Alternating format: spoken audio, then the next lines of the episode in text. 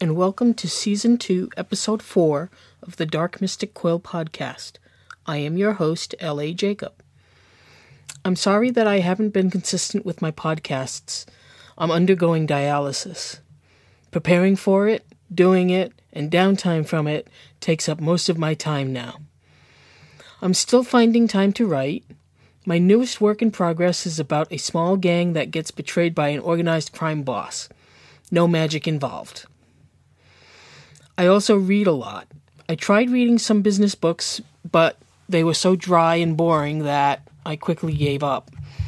I tried a book called Once Night Falls by Roland Murlo. I gave it 50 pages before I gave up on that one.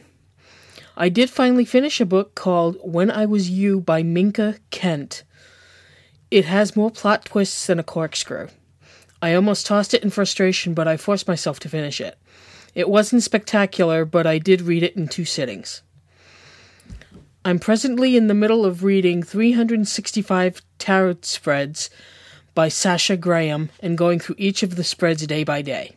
She wrote a follow up book called 365 Tarot Spells. I'm really working on improving my tarot skills.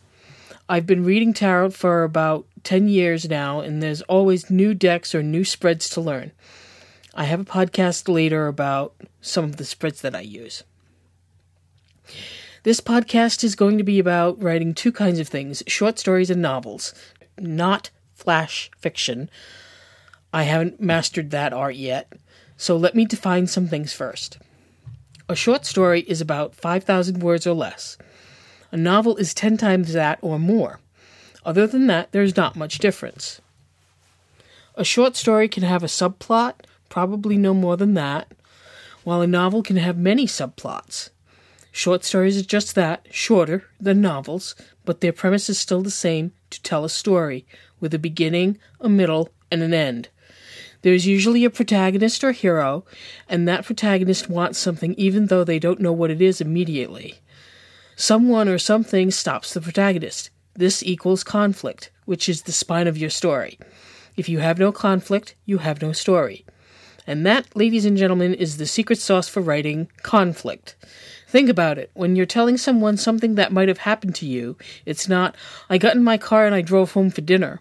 It's, I got in my car and there was a bat in it and there was flying around and I couldn't get it out and I needed to be home for dinner or my mother was going to throw it out again because I was late.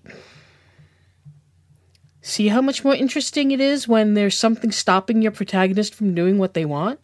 If they do what they want, it makes for a very boring story. Short stories are just that short.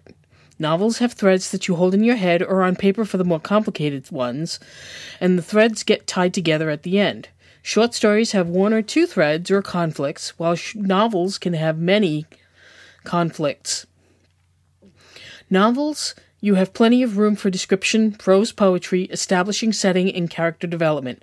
Short stories, not so much. Short stories, you get in, you tell the story, you get out. Novels, you can meander, but meander with a purpose, or you'll tick off your readers as what happened with Once Night Falls. Remember what's most important conflict. Your, car- your character has to wanna, and something has to stop them.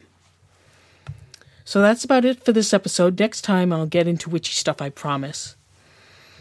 Oh, and appearances.